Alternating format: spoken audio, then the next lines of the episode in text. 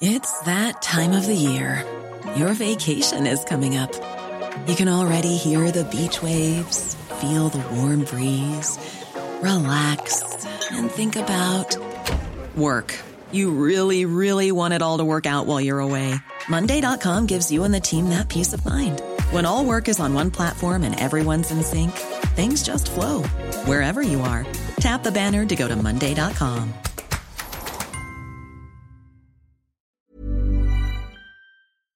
Uh, you know, it's just not the same with Ben, but I understand. He's he's so important now. He He's so important he can't be here. He's lounging poolside in Beverly Hills. Yeah. With like a giant You 80s guys cell are so full of shit. I can't believe it. we are going to get just months of mileage out of teasing Ben. Yes. One of, not just one of Politico's top 50. Yeah. Number 15. Wait, is this a ranked list? Does that mean that there are 35 people who are important, Ben, but not as important as you are?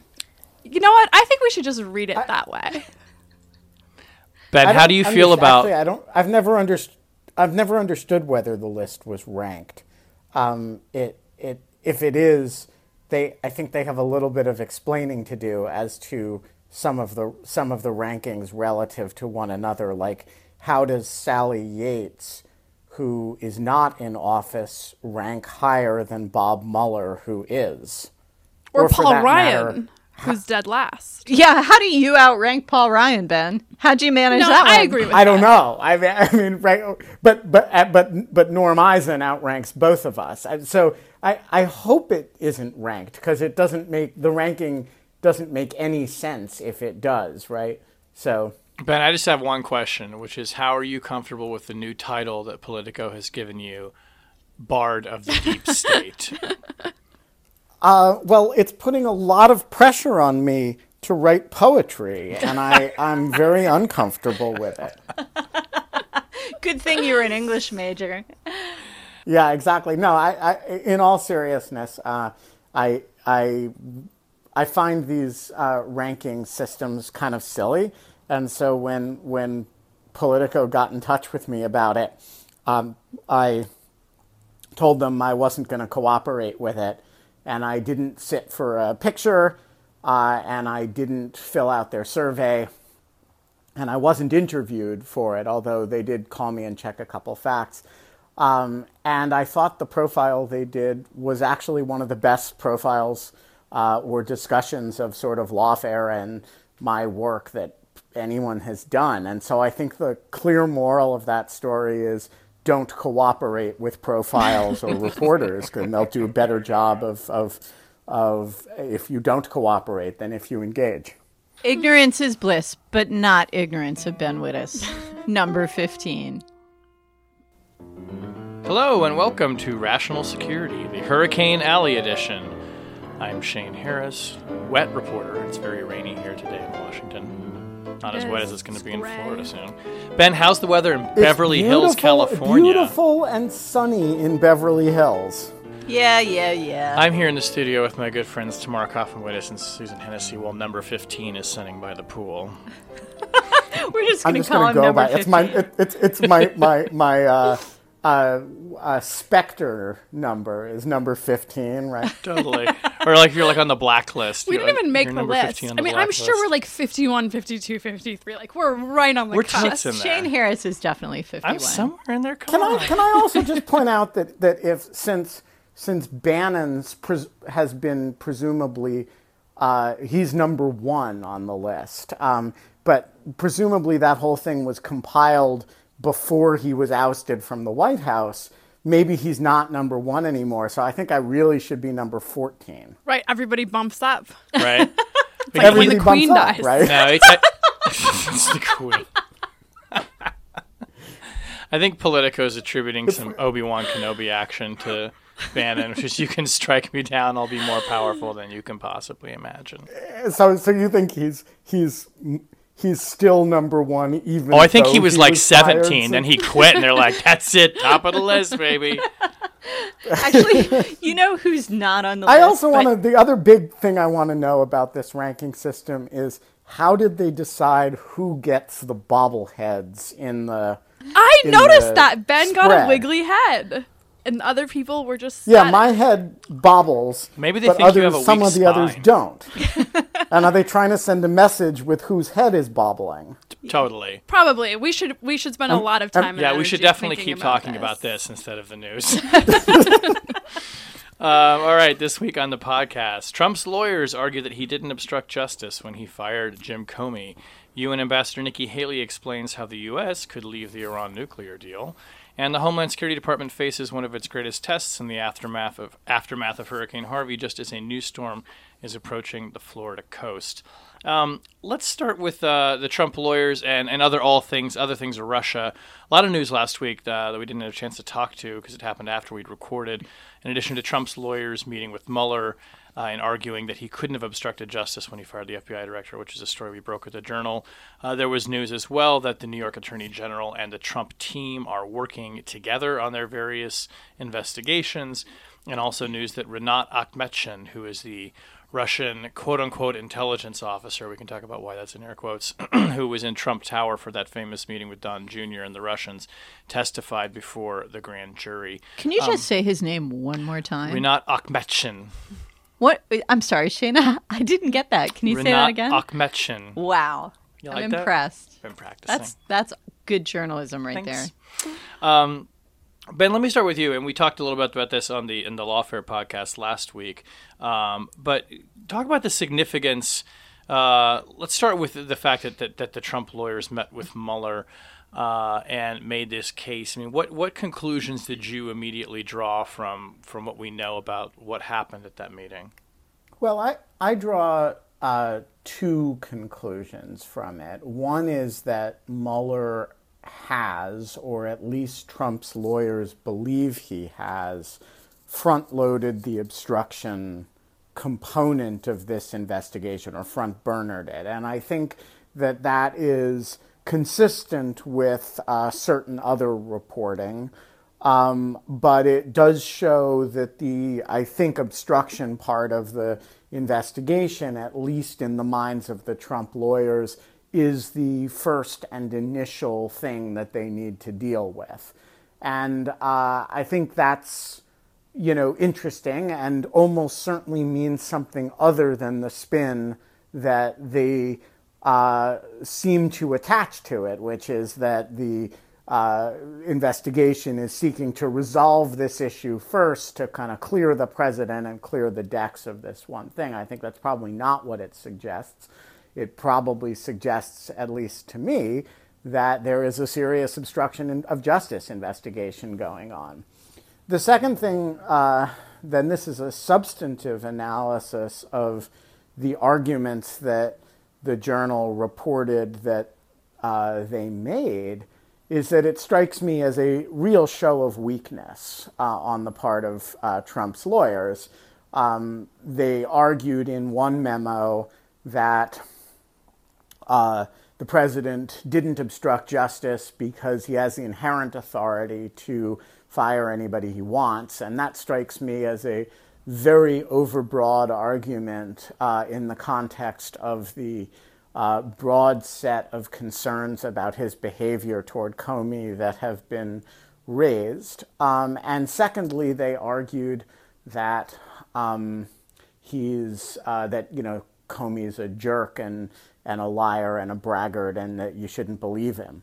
And so I don't know on what basis this issue is going to be resolved, but I don't think it will be resolved on the basis either of the president's inherent authority to staff the executive branch or on the basis of uh, Jim Comey's being an unreliable braggart. And so I read the story with some sense that the president's uh, arguments are quite weak and uh, that his lawyers are nervous enough to be uh, sort of preemptively advancing these weak arguments early in the investigation in an attempt to head stuff off. Susan, how did it strike your your lawyerly Yes, ears? I had um, largely similar thoughts to Ben, and, and as you mentioned, we sort of got into this on the Lawfare podcast in more depth uh, last week. But yeah, I I mean, I think look, the inherent authority argument is sort of nonsense. Um, so Paul Rosenzweig made the point of, you know, you can have the inherent authority to award a government contract if you do it in exchange for money improperly. That's bribery. So right, sort of this notion of like the fact that it's authorized means you cannot sort of do it and discharge it in an improper way. That just sort of on its face doesn't make much sense.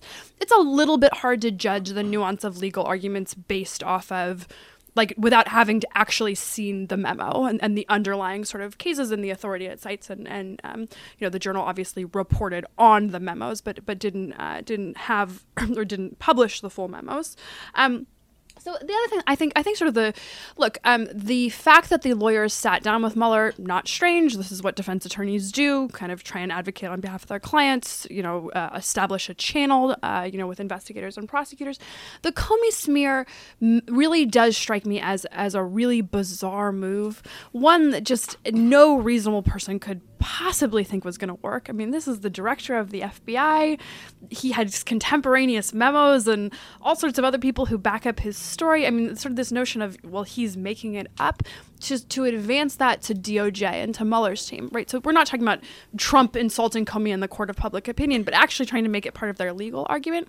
That strikes me as so silly that the only explanation I can come up with is they have this really difficult, crazy, demanding client. And so he is insisting that they do certain things. Um, and they are doing things in order to essentially appease him that are not really smart or strategic in terms of, you know, where the investigation is going. Now, maybe the memo, you know, the Comey memo kind of does no harm. Mueller's team looks at it and rolls their eyes and says, okay, thank you very much. But I do think that it um, opens the question of how much is Trump's sort of bizarre temper tantrum personality going to dictate his actual lawyer strategy and and in what ways that's going to impact sort of the investigation and and what it looks like in in the same strange ways that his personality has made other processes that are familiar look really sort of unusual. Yeah, I guess the other question I have about this is which of Trump's lawyers, right? Because um, the this memo was, it seems just from the timing that this was done by those lawyers who um, had been with Trump for a while before he kind of switched up his team, and so one wonders, you know, with um, with the team that he's got today, would they go through that exercise again? The same way or would they do it differently? I mean, you said it's normal for lawyers to meet with a with a prosecutor or investigator and make their case, but would they do it in this sort of aggressive manner?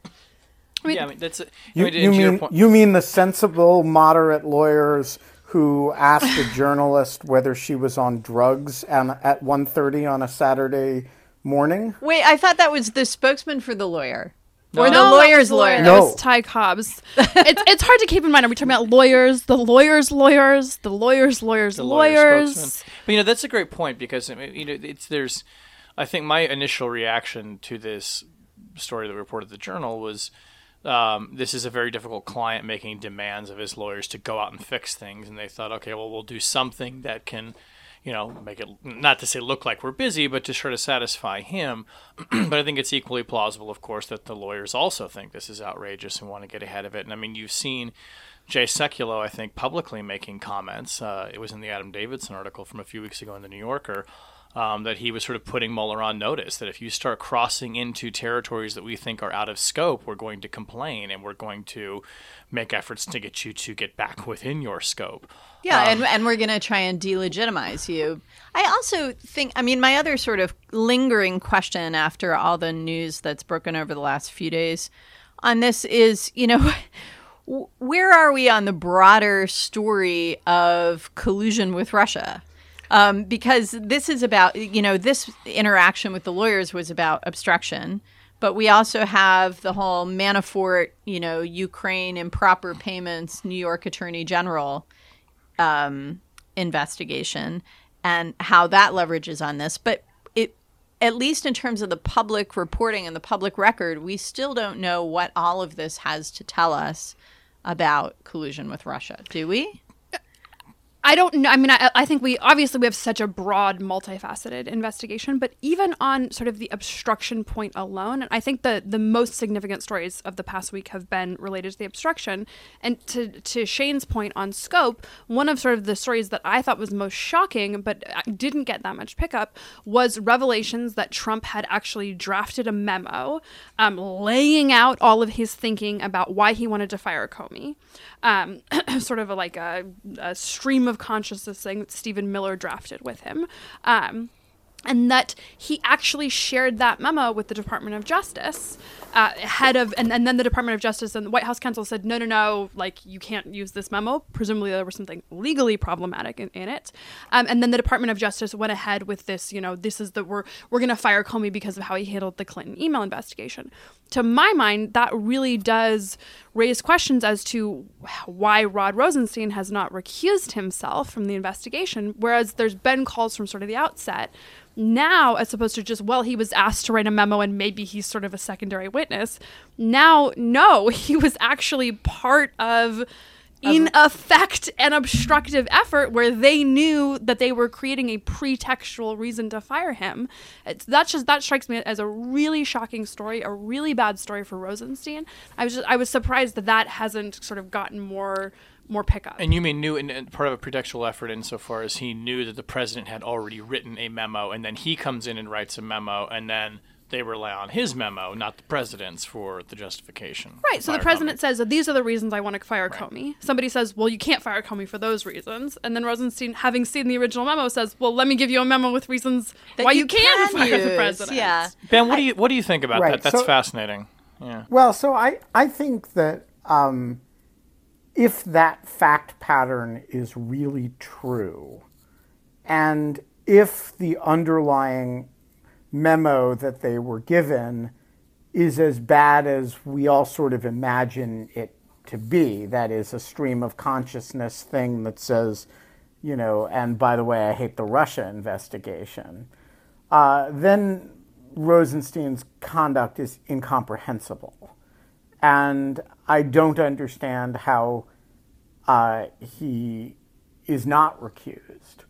Um, and so my, I, all of that makes me uh, at least a little bit cautious about uh, the question of what did Rod Rosenstein know and when did he know it, uh, and how much of that memo did he in fact see, and how explicit was that memo that the that a reasonable reader of it, who then turned around and wrote the memo that Rosenstein wrote, was writing a pretextual document for a firing that was in fact taking place for different reasons that had to do with the conduct of an impe- of a pending investigation. And I think you you, you got to know but before you decide how bad it is for Rosenstein, and I agree with Susan that it looks pretty bad, you got to know the answers to those questions.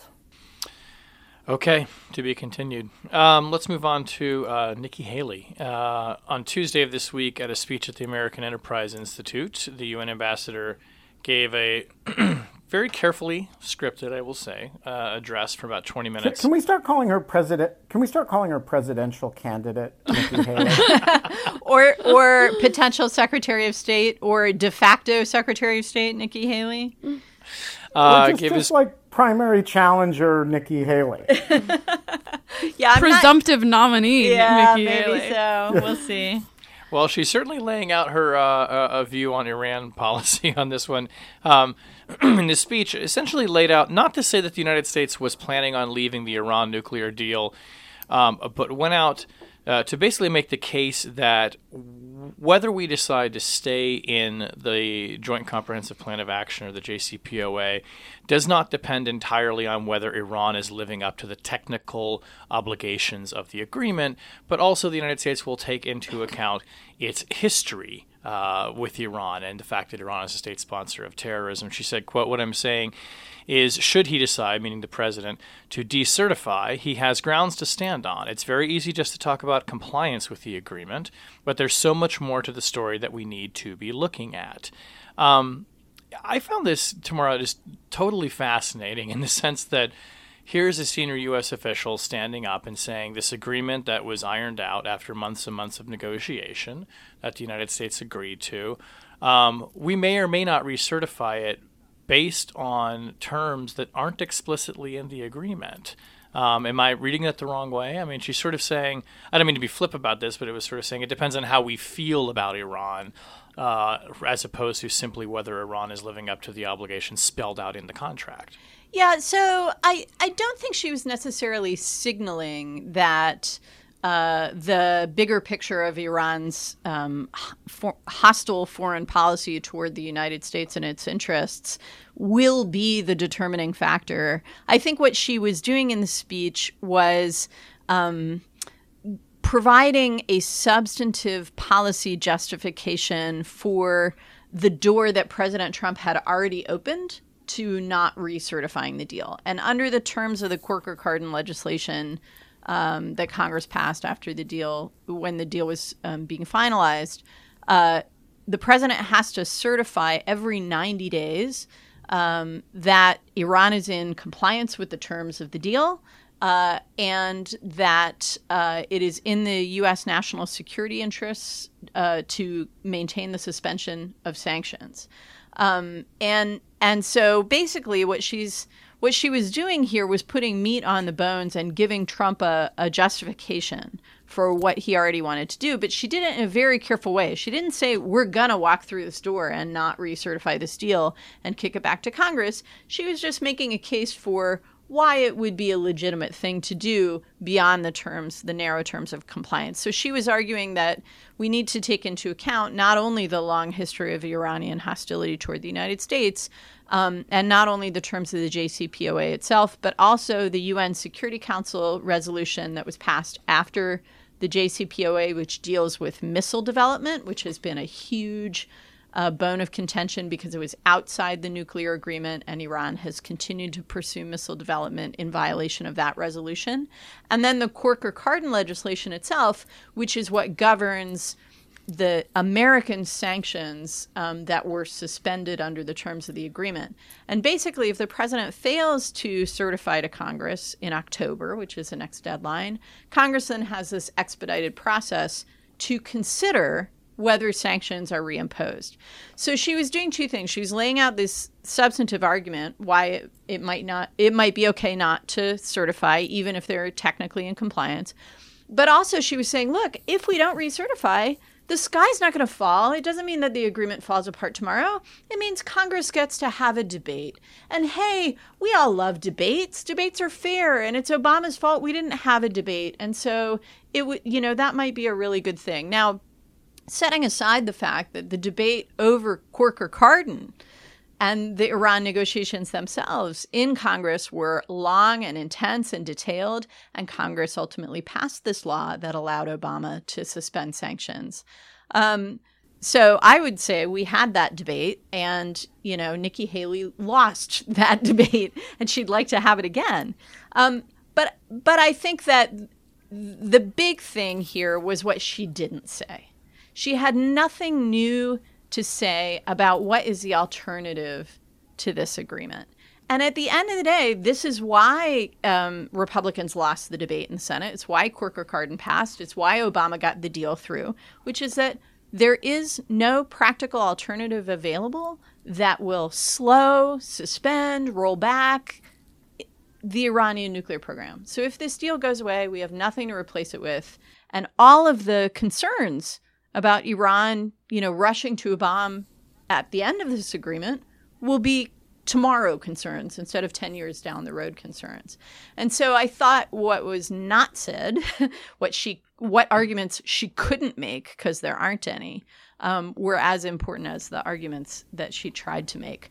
But I also think, I mean, yeah, I would agree with you, Susan. I think she is like a primary challenger in the waiting, but she was so, so, so careful not to say anything that was a millimeter in front of the president and certainly nothing that contradicted the president. I do wonder what the sort of long term consequences for U.S. foreign policy will be from this kind of uh, signaling and rhetoric. And, and I think essentially the message is, you know, we might get enter into a deal with you, um, but whether or not we stick to that deal, um, we aren't gonna we aren't going to evaluate certification in good faith. We're going to do it based on what the president of the United States wants to do. And, and that is a political calculation. So I, I appreciate what Haley is trying to do and sort of giving a, a, little bit of, of space and, and moderating sort of the, the concerns and rhetoric over it.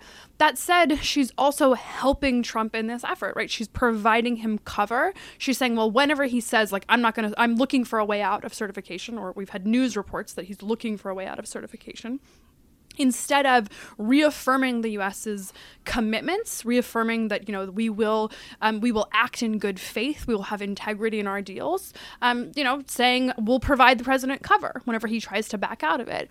In the future, whenever we're trying to negotiate with other countries and they are looking at the historical record and saying, "Huh." Is it to our benefit to enter into these kinds of agreements? It would seem like a rational country, or maybe even a not so rational country, would take a look at this kind of conduct and think, well, why would we even bother? Either the president's going to change his mind later, or even if we do trust the president, you're going to elect somebody else who's just going to going to sort of screw us over. Susan, that's because you don't believe in putting America first. That's true. That's true. I believe in putting America at 15. Speaking of 15, let me ask number 15. I mean, I, I think Susan actually but raises a, the, really kind of the, the, one of the key points here, which, you know, we're talking about Iran entering its nuclear program, and meanwhile, North Korea is claiming that it developed a hydrogen bomb. Um, so, and we don't have any negotiations with that country. Um, imagining Ben for a moment that we might be able to enter into negotiations with North Korea, which is a big if right now, if they would even sit at the table does this kind of signaling, if we can call it that, that we're at least open to revisiting agreements uh, very quickly that were formed by previous administrations, is that a disincentive for North Korea to sit down with us and negotiate over its nuclear program? So I can't claim any uh, insight into what does and doesn't reasonably incentivize North Korea. I think they're a sufficiently opaque actor who has not always responded in the past to advantageous arrangements that um, you would think other countries would, that I would not. Uh, I, I wouldn't be so uncautious as to say, you know, if you behave X toward Iran, North Korea will take Y lesson from it, because I just frankly don't know that um, and there's an uh, opacity to their thinking that I don't want to claim to be able to penetrate. Uh, that said, look, I, I, think that, you know, if you distill to its essence what Susan and Tammy were saying just now, it comes down to the fact that uh, we may not comply with the Iran deal, irrespective of whether Iran does. And that does send a you know, the fact that the United States may not comply with its international obligations as it has uh, committed to them is a destabilizing proposition in general. And I, I don't know what the specific impact of that will be on, you know, the guys who kill their family members with anti-aircraft guns.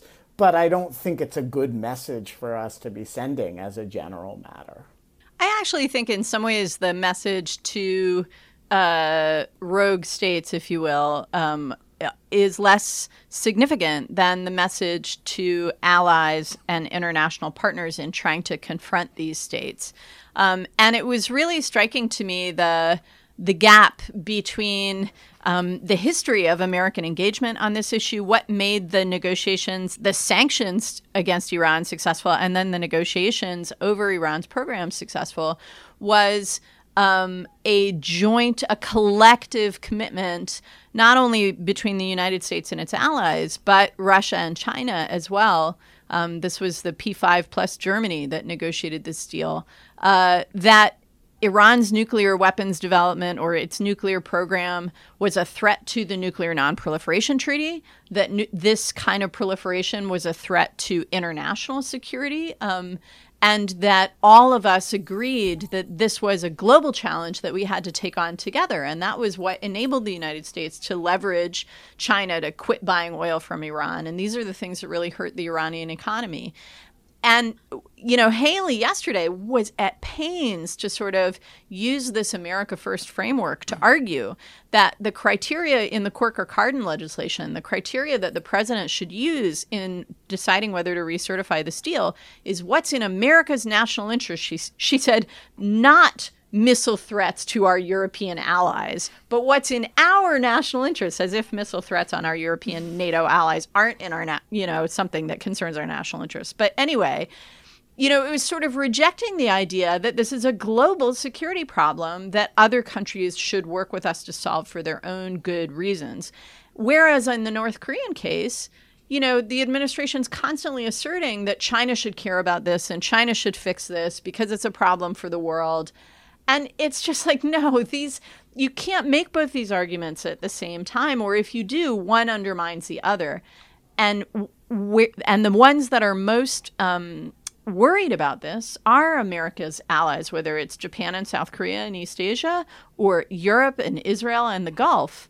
Uh, with respect to Iran, so I, to me, that was in a way the most troubling part of Haley's remarks. Let me just ask as we close this up, and this is just a totally predictive question, but I mean, the J in JCPOA stands for joint, and I was struck by that that comment too, where she said, "This is about U.S. national security. This is not about European it's security." It's not about Europe, right? in which, in which, let's, it is about Europe. I mean, that's the whole point of the plan. So, in, in, in acknowledging that Ambassador Haley took this very careful step of not getting ahead of the president, but you know, people are people are talking, people are saying about the possibility of her being a 2020 candidate, or you know, if he doesn't run, or if he's primaried, whatever.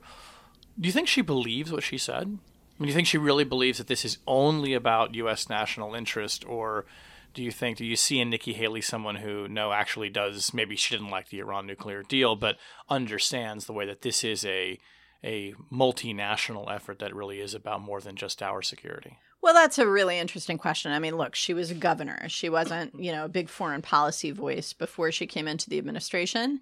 Um, to the extent that she had things to say on foreign policy issues, or, you know, if you were trying to read tea leaves based on who advised her and so on before she entered this administration, she seemed to lean in the direction of the internationalist wing of the Republican Party and not to be somebody comfortable with this kind of America First rhetoric, but she's obviously um, determined to be comfortable with it in the context in which she's currently working. And she really embraced it fiercely yesterday, as you noted. So, um, you know, so I think that if she does end up running, she's going to have to find a way to decisively separate herself from some of the things that she has had to say.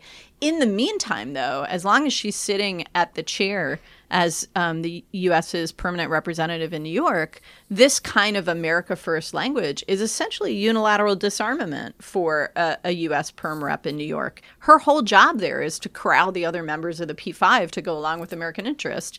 And she's basically just said, we don't give a crap about any of you. So, you know, they will quite reasonably look at her the next time she brings Iran up at the Security Council and say, you're on your own. And on note, I don't even think she was on Politico's list. Much less with a bobblehead. Uh, all right, let's switch now and talk about a topic that is exclusively about U.S. national interest, which is uh, the recovery from Hurricane Harvey. um, and right as uh, the region was recovering from that, just I mean, monumentally devastating storm. This struck this the statistic that struck me the most was that the equivalent of the Chesapeake Bay in volume of water was dumped in Texas and Louisiana by that storm. Yeah, and without all the awesome Maryland blue crabs. Yes, there were no crabs in there that we know. Of. Big alligators, but no crabs. yeah, uh, and streams of chemical-filled water running everywhere. Now, just as that is happening, um, Hurricane Irma is is approaching the Florida coast um, at a Category Five strength right now, and might be a Category Four by the time it makes landfall on Sunday. So we're watching that very closely. Um, you know, this was safe to say, probably right, the first major domestic security test for the Trump administration. Um, I'm curious to see people's first impressions on how we think they did, and noting too that the Homeland Security Department right now is currently without a secretary, but has this pretty capable civil servant at the head of it. Um, uh, Susan, what was your reaction to the So- the response and the mitigation that's going on now? So my thinking is that they did a pretty good job, except for the president, right? Everything else seemed to work well. Um, you know, a, lot of the credit does go to local authorities, right? Ultimately, the mayor and the governor make decisions about things like evacuation orders. And probably, I think many experts have been debating this, but it seems like a lot of experts are saying that he did make the right call and not evacuate. Exactly. It does seem like the decision not to evacuate. I mean, people would have been stuck on the freeways. We all saw sort of the images of these freeways under feet of water. I mean, impossible to know the counterfactual. And, you know, I think the death toll is at 60 right now. Obviously horrifying, but considering the possible, uh, you know, casualties we might have been looking at, right? Katrina's 1800. So this is. And it's been greater during evacuation scenarios too. Right. Um, I think you're right. 130 people died in um, evacuating from Hurricane Rita, which was sort of a botched evacuation out of Houston uh, in the months after Katrina. So, I, I mean, I think that we're seeing um, we're seeing sort of the system does continue to work. Um, we have a pretty capable uh, FEMA administrator. Um, uh, Tammy, I think you noted not on the podcast, but but uh, earlier that um, you know there are now laws requiring that the FEMA administrator have particular levels of experience. It turns out post Katrina law. Yeah. Exactly. It turns out that's a Brownie law. that's a pretty good idea. Um, and so I think that the, you know, we, we sort of we saw the pieces move in, the right way. Um, uh, we saw a system that still exists. Um, we saw the benefit of sort of expertise and experience, you know, really in in keeping people safe. And then we had this big lumbering buffoon at the top, right? And so, you know, everybody who sort of had a job to do, and, and we'll see about sort of recovery efforts, which are really a, a separate issue. Um, but, you know, the role of the President of the United States in these kinds of situations is really pretty discreet and, and twofold. Um, one is helping provide, you know, sort of uh, clear emergency communications messaging, right? When there needs to be sort of a signal boost or amplification, coming out, making statements, either urging people to evacuate, you know, helping people understand what they need to be doing, and two, providing comfort and, and a sense of unity and going out there and and uh, you know and and giving us those images of everything's going to be okay. And you know Yeah, but trump Susan, you forgot the key role of promoting friends' books, and his which hats is a traditional function of the president in disaster uh, uh, relief. yeah so promoting friends books and selling hats uh, for $45 uh, kind of ugly hats too maybe you maybe you could pull it off Shane. i think you'd look all right Yeah, I don't know. I, I don't think that red hat looks good. I don't on wear white after Labor anyone. You know, the other thing I was thinking about as we were watching all of this rescue effort going on is obviously the, the Coast Guard um, deservedly got a lot of, of uh, airtime in the media for the role that it was playing in uh, in rescues, including some pretty dramatic rescues. FEMA um, performing fairly well, and obviously has a lot of work to do in the aftermath. Um, but then at the same time, there were some controversies about the role of uh, customs and immigration officers who were present on the ground. Uh, and they were there. Everyone said, local and national officials said they were there to help. They were there as uniform officers to help with this broader effort. But apparently, um, their presence was dissuading some immigrants from going to shelters um, or uh, approaching government for help. And it, it was interesting to me because all of these agencies, Coast Guard, USCIS, FEMA, are part of this um, many headed monster, which is the Department of Homeland Security that was created in the wake of 9 11. And we spent so many years, you know, complaining about what a wreck DHS is operationally.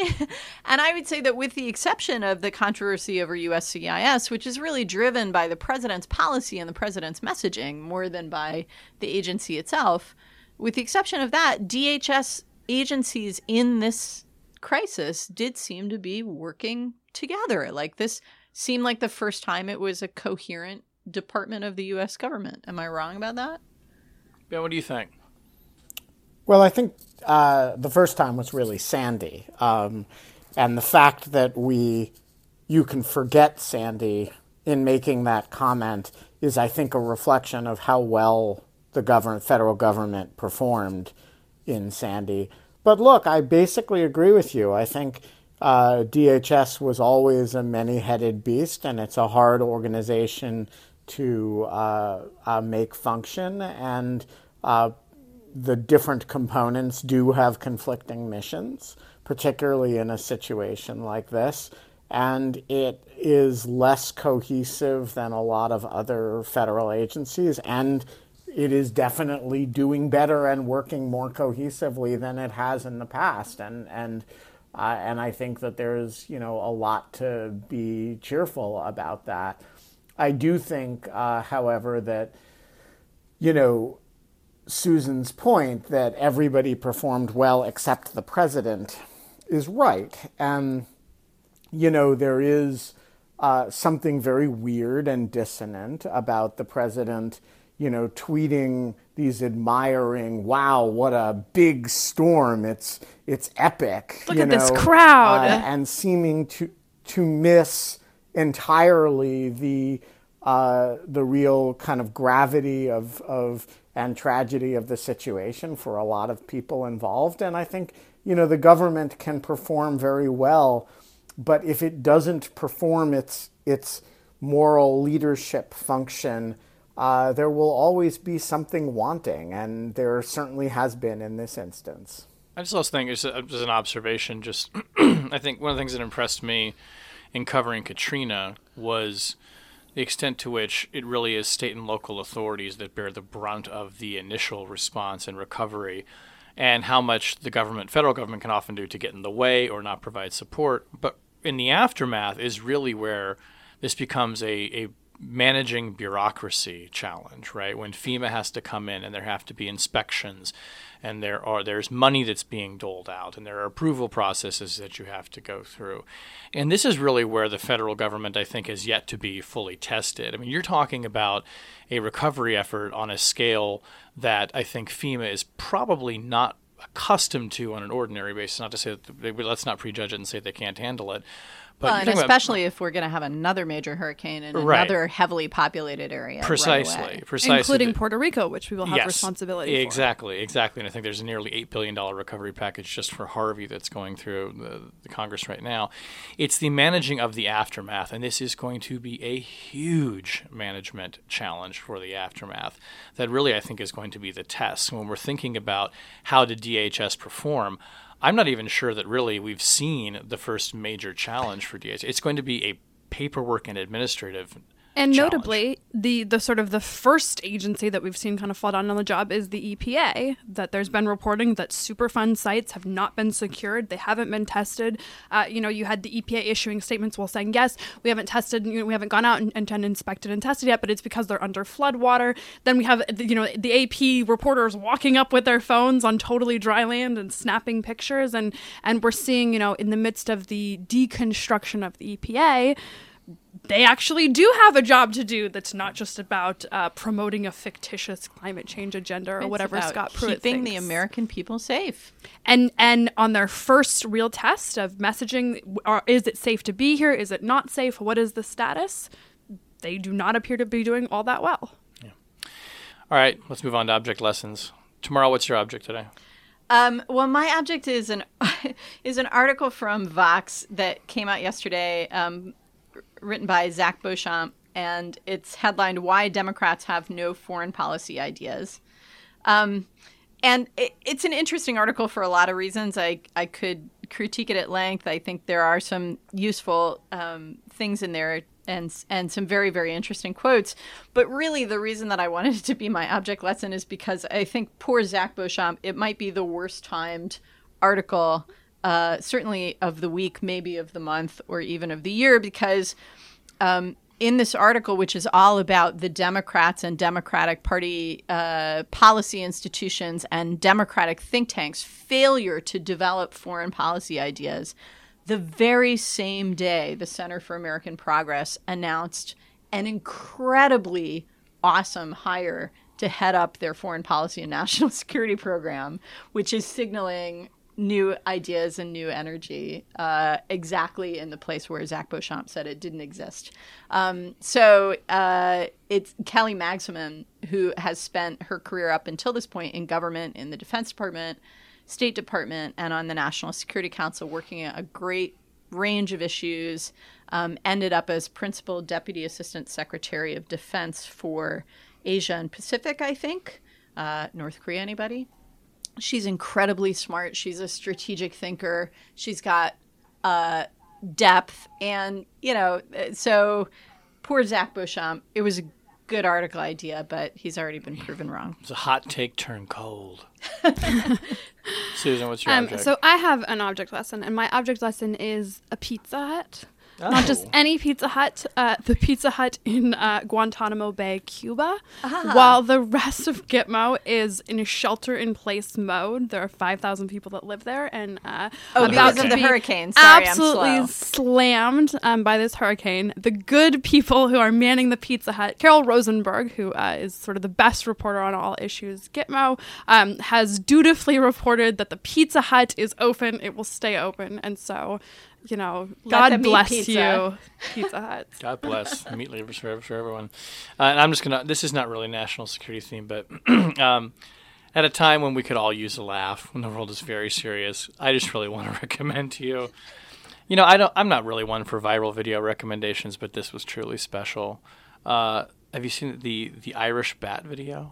I, I, What is I have been sent the Irish Bat video, but I haven't brought myself to watch it yet. this filmmaker named Tarek Fleming, I suppose that's how you say his name, is at home and this bat gets into his parents' kitchen and he's filming it on his cell phone and both the efforts to get rid of the bat and also just the absolutely hilarious uh, reactions and yes, the Irish accents too. It is a delight. Go find it. Go on BuzzFeed. Go wherever viral videos are dispensed. Irish bat. It's truly brilliant. You will not be disappointed. I'm not even going to ruin it for you. Okay, Shane. I'm just going to tell you. Forget go. cat videos. It's time for the bat video. It's time for bat videos. And that brings us to the end of the podcast. Rational Security is a production of Spaghetti on the Wall Productions. You can find our show archive on our website. You can follow us on Facebook. You can follow us on Twitter at RATL Security. Whenever you download the podcast, after you've subscribed, please, please leave a five star rating and review. It really helps us out. We appreciate it. Our audio engineer this week is Matthew Kahn. The show is produced and edited by Jen Patja. Our music is performed this week by Ben Wittes and the Fabulous 15s. I, wait, I thought he was the fabulous 14. Oh, now you know grown. Ben, Ben, just let us enjoy you should be this. so lucky to have a band. but of course, our music is actually performed by our friend Sophia Yan, who, if she had a band, Ben, I'm sure you would be in it too, gladly backing Sophia up. Uh, on behalf of my friends Ben Wittes, Tamara Cofman Wittes, and Susan Hennessey, I'm Shane Harris. We'll talk to you next week. Thanks for listening.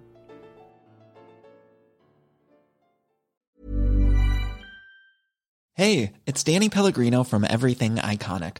Ready to upgrade your style game without blowing your budget? Check out Quince. They've got all the good stuff shirts and polos, activewear, and fine leather goods, all at 50 to 80% less than other high end brands. And the best part? They're all about safe, ethical, and responsible manufacturing. Get that luxury vibe without the luxury price tag. Hit up quince.com slash upgrade for free shipping and 365 day returns on your next order. That's quince.com slash upgrade.